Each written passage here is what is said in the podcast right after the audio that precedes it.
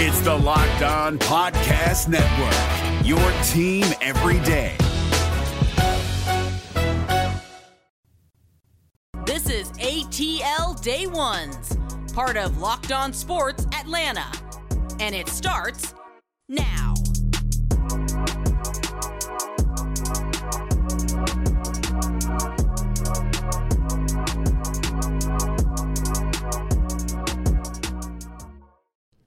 It is ATL Day Ones with Jarvis and Tenitra, part of Locked On Sports Atlanta. T, what is going on? I see you representing with the Hawks hat. I guess you already know what you're ready for tonight, right? Yeah, I am on the move like that tonight, all day today and all day tonight, heading up to that 7 o'clock tip. It is a Freaky Friday. I don't know why that came to my mind at first, but we're going to go with it. It's a Freaky Friday today. We're going to talk, like you said, we're going to talk about our 82nd overall draft pick. T got her guy. I have my guy. Maybe we could be on the same page like we were in the first round with Jermaine Johnson. And also, we're going to preview the Braves series. They take on the Marlins. This is a series they should win. I'm sorry. I'll just go ahead and say that. And last but not least, why folks want to try Mike? Why? I don't get it. We'll talk about that and for the culture. But first, T, just to give a quick recap to the folks that haven't watched the show, if you haven't watched the show, I don't know why, I don't understand why you would not watch the show, but we start off with Jermaine Johnson in the first round, like I mentioned. You like Drake Jackson in that first, second round pick. I like George Pickens, yeah. And you went with Arnold Ebiketie with the 58th overall pick. Out of Penn State, edge guy. I went with Travis Jones, so we're on the same page as far as fortifying that defensive line. So I love that. And then you went offense in the third round with Isaiah Spiller with the 74th overall pick. And I had to go with my man, Logan Hall out of Houston. Yes. And today we're going to go with the 82nd overall pick, yes, and Tenitra Batiste. Who are you going to select? So I'm going to shock you on this one because I am interested to see if, because we started off on the same page with Jermaine Johnson. And then as we moved into that third round pick at the number 74 spot, we actually kind of did a flip of who my first was and who my honorable mention was and your flip. So I'm flipping it to you. I want to see where you go first. And I'm just curious to see if we're back on the same page again. Oh yeah, so I'm gonna go ahead and this is my bias pick, right? So you know, like I said, I've been going through some mock drafts on some simulators and everything. I was just like, okay, seeing who's available at this time, and multiple times I went through and I could not pass this guy up. Okay, I went with Sam Williams, the edge player out of Ole Miss, from Montgomery, Alabama, 6'4", 265 pounds. He had 12 and a half sacks. T, the dude does numbers, and he can get it in when it comes to on third down. And the reason why I really like this guy is because I got a chance to watch some of his tape, right? And he was going against Mississippi State. Yes. There's a guy that he was going up against, and he was giving him some issues. Yeah. You know who that guy was? Charles Cross, a guy who's projected to go in the top 10, and he was giving him some good work. Now, Cross got him a couple times. They were battling. They was going back and forth, and they were getting Sam got a win, and then Cross came back and got him the next play. So those are the type of things that you look for when you're talking about a guy that can come in and rush on a consistent basis. He's consistently going up against a guy that is an NFL caliber tackle, and he was able to get a couple of wins, and that's all you look for, especially when you're talking about in the third round. Yes. If you can find a guy that can compete with a guy that's projected to be a top 10 pick, hey, I'm all in for it. So, yeah, I got to go with my main man, Sam Williams. Let's go. Yes, and I don't have too much to add to that one because he was actually on my list as I was going back and forth. The only other thing I would add to it is, as you mentioned, not just is he SEC, but you mentioned a good example of him going up against another SEC team and really being up to the challenge. And I think we've seen time and time again. And we may even see again with what we get out of the defensive side of the ball with Rashawn Evans, someone who the Falcons brought on board this, and even Lorenzo Carter, just to kind of see what they bring defensively. Exactly. Those are guys who have seen play in the SEC, and hopefully that'll pay dividends for the Falcons. I believe, just to add to what you said, that potentially will put Sam in position as well to be able to have an immediate impact, because we know that you put the nail on the head with one word. That's the only other thing I want to share, which is numbers. The Falcons don't have numbers by any stretch of the imagination, whether you are talking about actual sacks or if you're talking about affecting the quarterback. So anyone that can produce numbers in the SEC, I'm here for it. So, yeah, we are locked in and agreeing. We are in agreement. So we can go ahead and do the benediction right now. Let's go about our way. Right. You know what? I'll say this, too. I didn't really have a hell no for the third round, because I feel like as we're edging towards the later rounds, I'm pretty comfortable about that. And if I want to add just one more thing, one of the reasons I'm not really in a hell no state of mind with this pick number 82 is because this could be where we start seeing some packaging, if you will, for the Falcons. So I also thought about that, if they go ahead and use this as a part of a package deal, I'd be okay with that too. No doubt about it. I'll be okay with it as well, because like I said, this is a roster building piece now. Yes. I'm not saying it doesn't matter what position you go with at this point, but it does matter, because like I said, you're trying to fill out your roster. You're trying to, this guy's going to be a rotational guy, or this guy's going to be able to come in and start for me potentially. Indeed. So those are the type of things that I'm sure Terry Fondo and Arthur Smith are thinking about, and we're going to be thinking about it as well, as we are 6 days away from the first night of the NFL draft. It is, it's coming up here really, really, really fast. All right, what else is coming up fast? The Atlanta Braves, they're back after an off day. They went 14 straight days without a break. So it was definitely something that the Braves probably needed at this point. They're 6-8 currently right now, and they are third in the division, if that matters to you. At this point, Kyle Wright is going to be on the mound. We know what Kyle Wright has been doing as of late. Trevor Rogers, the Marlins going to run Trevor Rogers out there, and we're going to see what they're going to be able to do tonight. And I don't know about you, T, but I am expecting them to get a dub tonight and go and start to get this thing turned around. Yeah, we hope so. We certainly hope so, because they have shown, unfortunately, the Braves have shown that they haven't necessarily won against the teams that they're supposed to win against. So it'll be interesting to see. But then again, they got a win against the Dodgers. So there's that to pull a positive away from the road trip. Yes, I'm excited, not only that they're back home, but also that maybe they get a little, and I'm going to use this term loosely, but a little target practice against the Marlins. Right. And I love that Kyle Wright is getting the start to kind of set the tone, because when we talk about someone who literally has a 1.64 ERA and has really just been impressive, not just in his first outing, but if we take it all the way back to spring training, starting to show us what he was able to do. I am excited about that. I will have, and this will be like a side eye, because of course you all know I'm at Hawks tonight. Right. But I'll have a side eye to see what the bottom of the order is going to do tonight. Now, I say that, and I also want to just say Eddie Rosario, of course, is someone that we're really keeping an eye on. Yes. But I Dansby Swanson, it's a slow grind with him. He's one of those that, sometimes he comes out of the gates really slowly, and then when he picks up steam, he really does. But at least if he can continue to give the Braves what he's given them on defense so far with a defensive gem, even in the last game against the Dodgers, then that excites me, because if you recall, first couple games, it looked like there really wasn't synergy, chemistry, communication in the outfield and even the infield. So just looking at everything that they're doing on defense, if Dansby Swanson can continue to set the tone there, then at least I'm comfortable until his offensive game catches up. And I think Dansby is a guy that I think he's trying to get into that leadership space, right? Yes.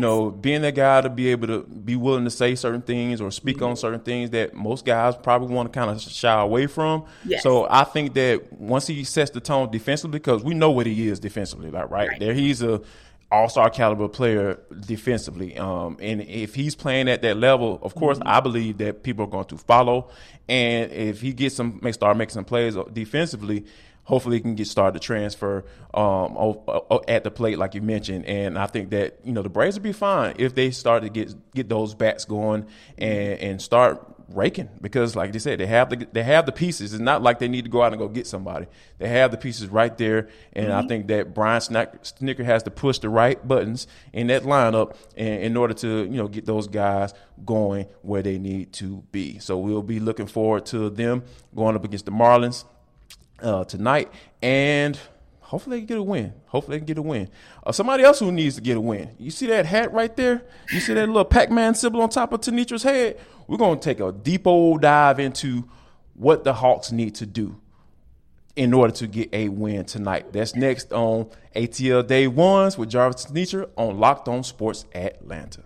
Welcome back to ATL Day Ones. I am Tenitra. This is Jarvis, and we are glad that you guys are with us on a Friday, beautiful day in the A, beautiful day to talk about the Hawks. But we also want to let you know that any time and any place and anywhere you get your podcast is where you can find this podcast, as well as all of the podcasts that are in the Locked On Sports Network here in Atlanta. So any audio platform, you'll find us there. Also on YouTube, go ahead and subscribe, like, and follow us there as well, as we will be, speaking of following the progress of hopefully what is a dub for the Hawks tonight. They're back home at State Farm Arena. Hopefully the home cooking will kick in tonight and get them back in this series. Now, normally, Jarvis, when we break it down, we go offense, we go defense, and then we look at our potential X factor. I'm just going to be honest with you. To me, the entire team is an X factor. Like, I believe that every single player on this team has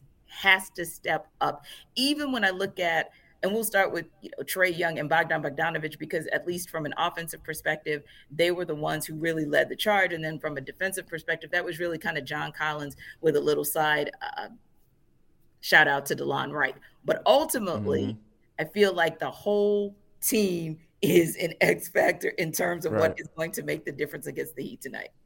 No doubt about it. And John Chuck, we're talking about on Hitting Hard with John Chuck. We check him out on Locked On Sports Atlanta on YouTube right here. Make sure you like and follow and subscribe to this channel. He talked about it as well. All hands on deck. That's the term you're using. I use it as well. Mm-hmm. All hands have to be on deck, because when you think about what the magnitude of this game, right? Because if you go down 0-3, I mean, as much as I like to watch this team and believe in this team, this series is over. And it may be over. You're talking about a sweep potentially at that point, and not even going back to Miami. But that's the thing that's the goal, to get back to Miami, as far as what the goal should be. But I think that the main thing is that the Hawks can't turn the ball over, because during the regular season they led the NBA in the lowest turnover rate, you know, at 12%. So in these last couple of games, you know, they've had turnover rates at 17% and 18%. That is unacceptable. That can't happen again. And I think that it starts with Trae. Trae cannot turn the ball over. You can't get into a point where you're taking ill-advised shots. Now, granted, he'll hit some. We've talked about that ad nauseum on this show. But I think that you have to kind of pick and choose your spots. And I think that if he does that, I think the Hawks will be in good shape offensively. Yeah, and I think part of the way that Trae can ensure that he protects the ball better, which ultimately, when you have half the turnovers from the team's 19 turnovers in the game two loss, that speaks volumes. And one of the things he has to do, he's dealt with the trap and he's dealt with double teams all season. Yes. But where I saw he really was effective, whether it was with the Cavs or the Hornets, was quickly identifying the trap, quickly identifying the double team, and quickly identifying who to get the ball to out of that trap, and being crisp with where you get that ball out, because we know that the Heat, they not only have active hands, but they have high hands. That's a very long team, if you will. They stretch themselves all across the floor, but they're also very, very tall compared to Trae Young, just to be honest. So he has to really think quickly, though. He's got to make quick decisions on where that ball is going to go.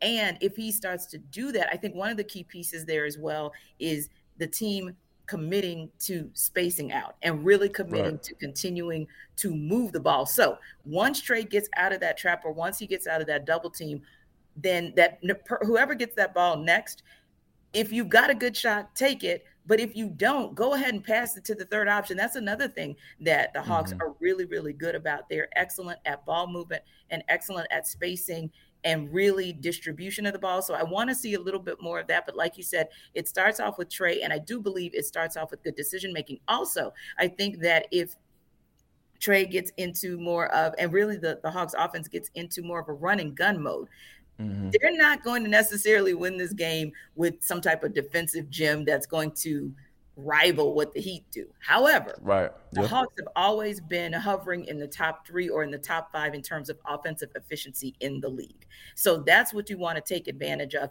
Now, the good news is there really wasn't a lot of disparity between fast break points for the Hawks and Heat, about a 3 or 4 point disparity in game two. What you need to do is make that a disparity, because if you can get out, if the Hawks can get out on the break, number one, playing that fast pace means that they're going to have more opportunities to shoot. And I think they're also going to be able to get more effective shots, maybe the shot selection, especially inside, which is where I really, really think they can take advantage of the Heat. That's going to give them opportunities to go inside. Or if you're going to go fast break and then get inside and realize that they got back on defense, hopefully kick that ball out to the three and then have somebody make the Heat pay. I think the ball movement piece that you bring up is very important, right? Here's why. I think that, and we got a little peek of it, you know, into it in game two, where you saw Herter bringing the ball up and you had Trae working off the ball. I think that off-ball piece is something that can really throw Miami off, because that's all you really want to do when a team is as aggressive as Miami and thinking that, hey, the Hawks, here's what the Hawks are going to do, and they're going to stick to it and figure it out. If you throw that at them, throw another monkey wrench into the fold, and get them to thinking and not being as aggressive, and so you can tone it down some. Then you start to get them to thinking, and then once you get them to thinking, defensively, if you're thinking, you're losing more than likely. And I think that, you know, with the quickest decision that Trae is able to make, in those spots, and like I said, making the right ones, I think the Hawks can be on to something offensively. And defensively, I think that the Hawks need to continue to make sure Bam doesn't get into a space where he's starting to take over as well. If they're able to do that, I think that'll be a key for Hawks defensively. Like I said, don't have to be a defensive gem and locking down everybody. Right. But if they can make sure Bam continues to stay out of this series and stay in Miami, you know, but his body's there, but his soul is not there, I think they'll be cooking with grease on defensively.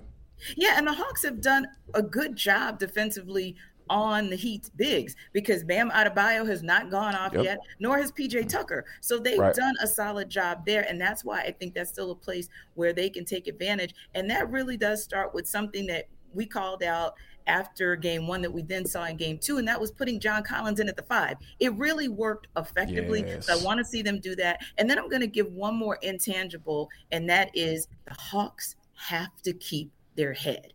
There was one play in particular that was a microcosm of what we have seen whenever they kind of go down that rabbit hole, and that was Trae not getting a foul call, and instead of getting back on defense, he was forcing the issue with the referee. Now, I do understand gamesmanship. Sometimes in your post-game pressers, that's maybe where you call that piece out, but you have got to not take that time when you need to get back on defense to – you know, argue with the referee about something that's not going to be wrapped up. Not, at least not in that moment. It's not going to change. So, but when we come back, something that also has not changed, if you mess with Mike Tyson, he will let you know, not today. So when we get back, we'll tell you a little bit more about it. And for the culture, it's ATL Day Ones, Jarvis and Tenitra. We'll see you on the other side. It is ATL Day Ones with Jarvis and Tenitra on Locked On Sports Atlanta.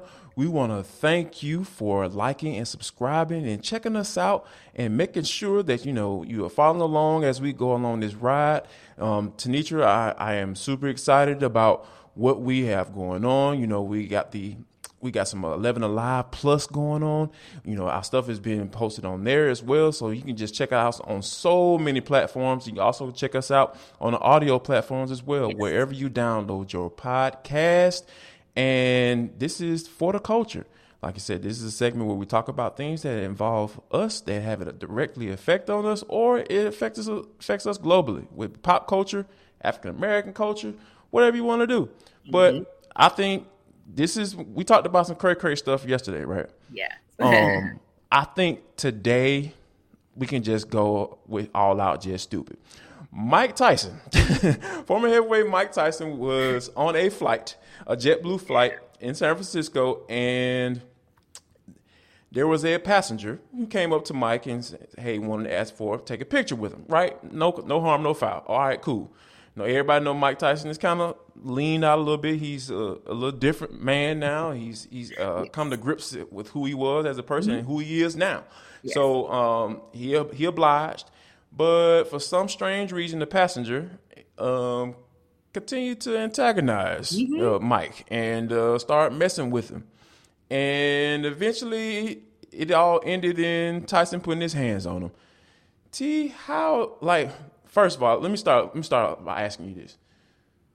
Why would you mess with Mike Tyson? Can we just start there? No, actually, we need to start with why Mike Tyson was on a JetBlue flight. That's what I need to start with. I thought about the same thing. Okay, Mike, you're trying to save some bread. Like you're on a flight with some regular folk. Like, you know, you're not a regular dude. But yeah, go ahead. That's a great point. Like yesterday, in all honesty, going home for my mom's birthday, and I avoided JetBlue. So I started right there, because you being on the JetBlue flight is a little troublesome, cumbersome, confusing to me, because I know if I had a little extra bread, A, I wouldn't be on the JetBlue flight, and B, I would be in first class.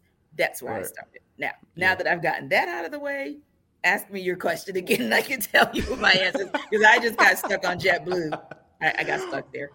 Well, watching the video, the guy seems like he's a little young, but I think it would behoove him. Yeah. And he seemed like he was a little inebriated as well.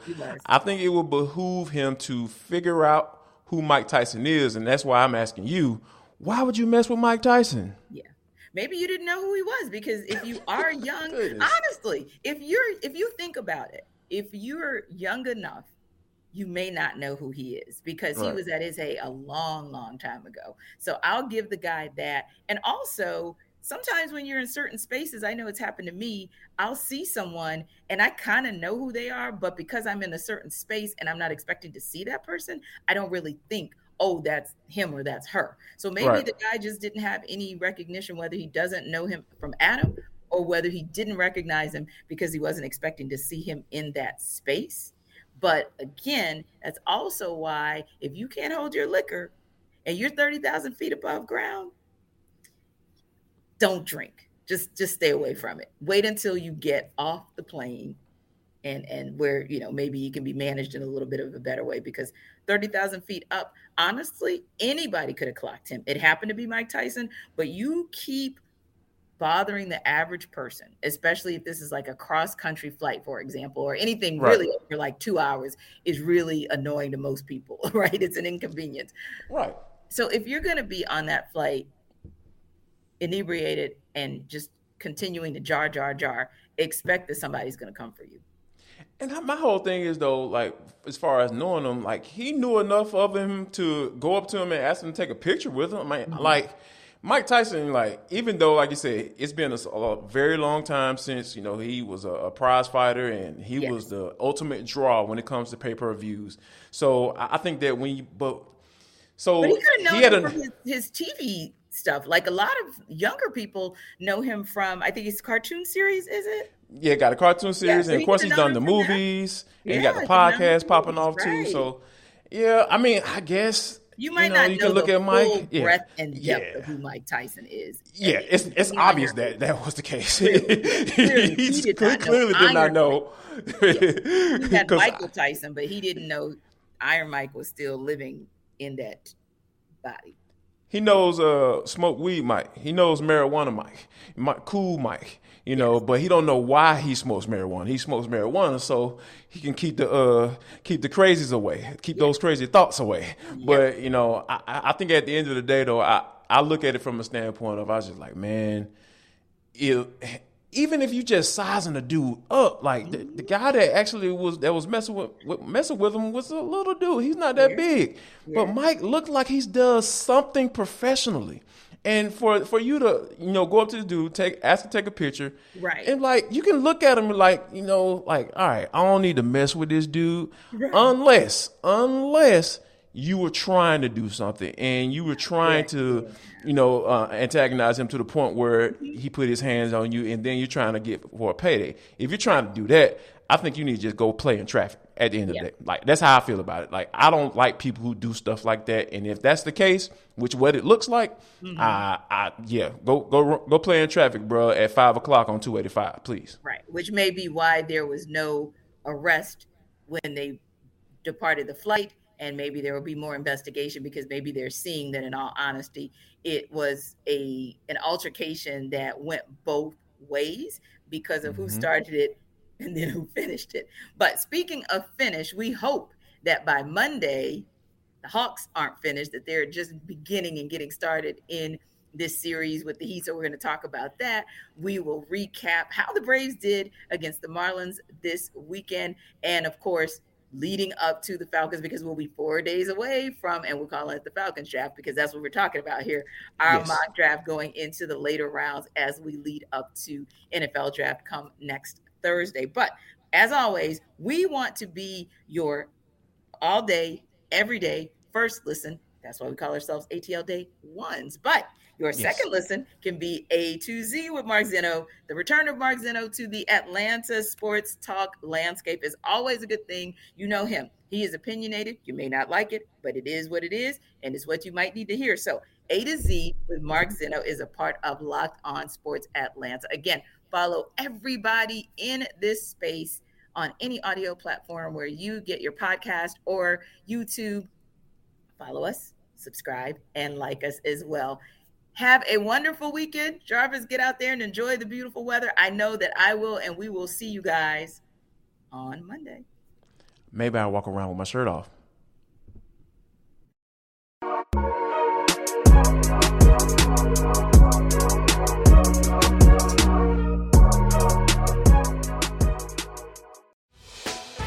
Hey, Prime members, you can listen to this Locked On podcast ad-free on Amazon Music. Download the Amazon Music app today.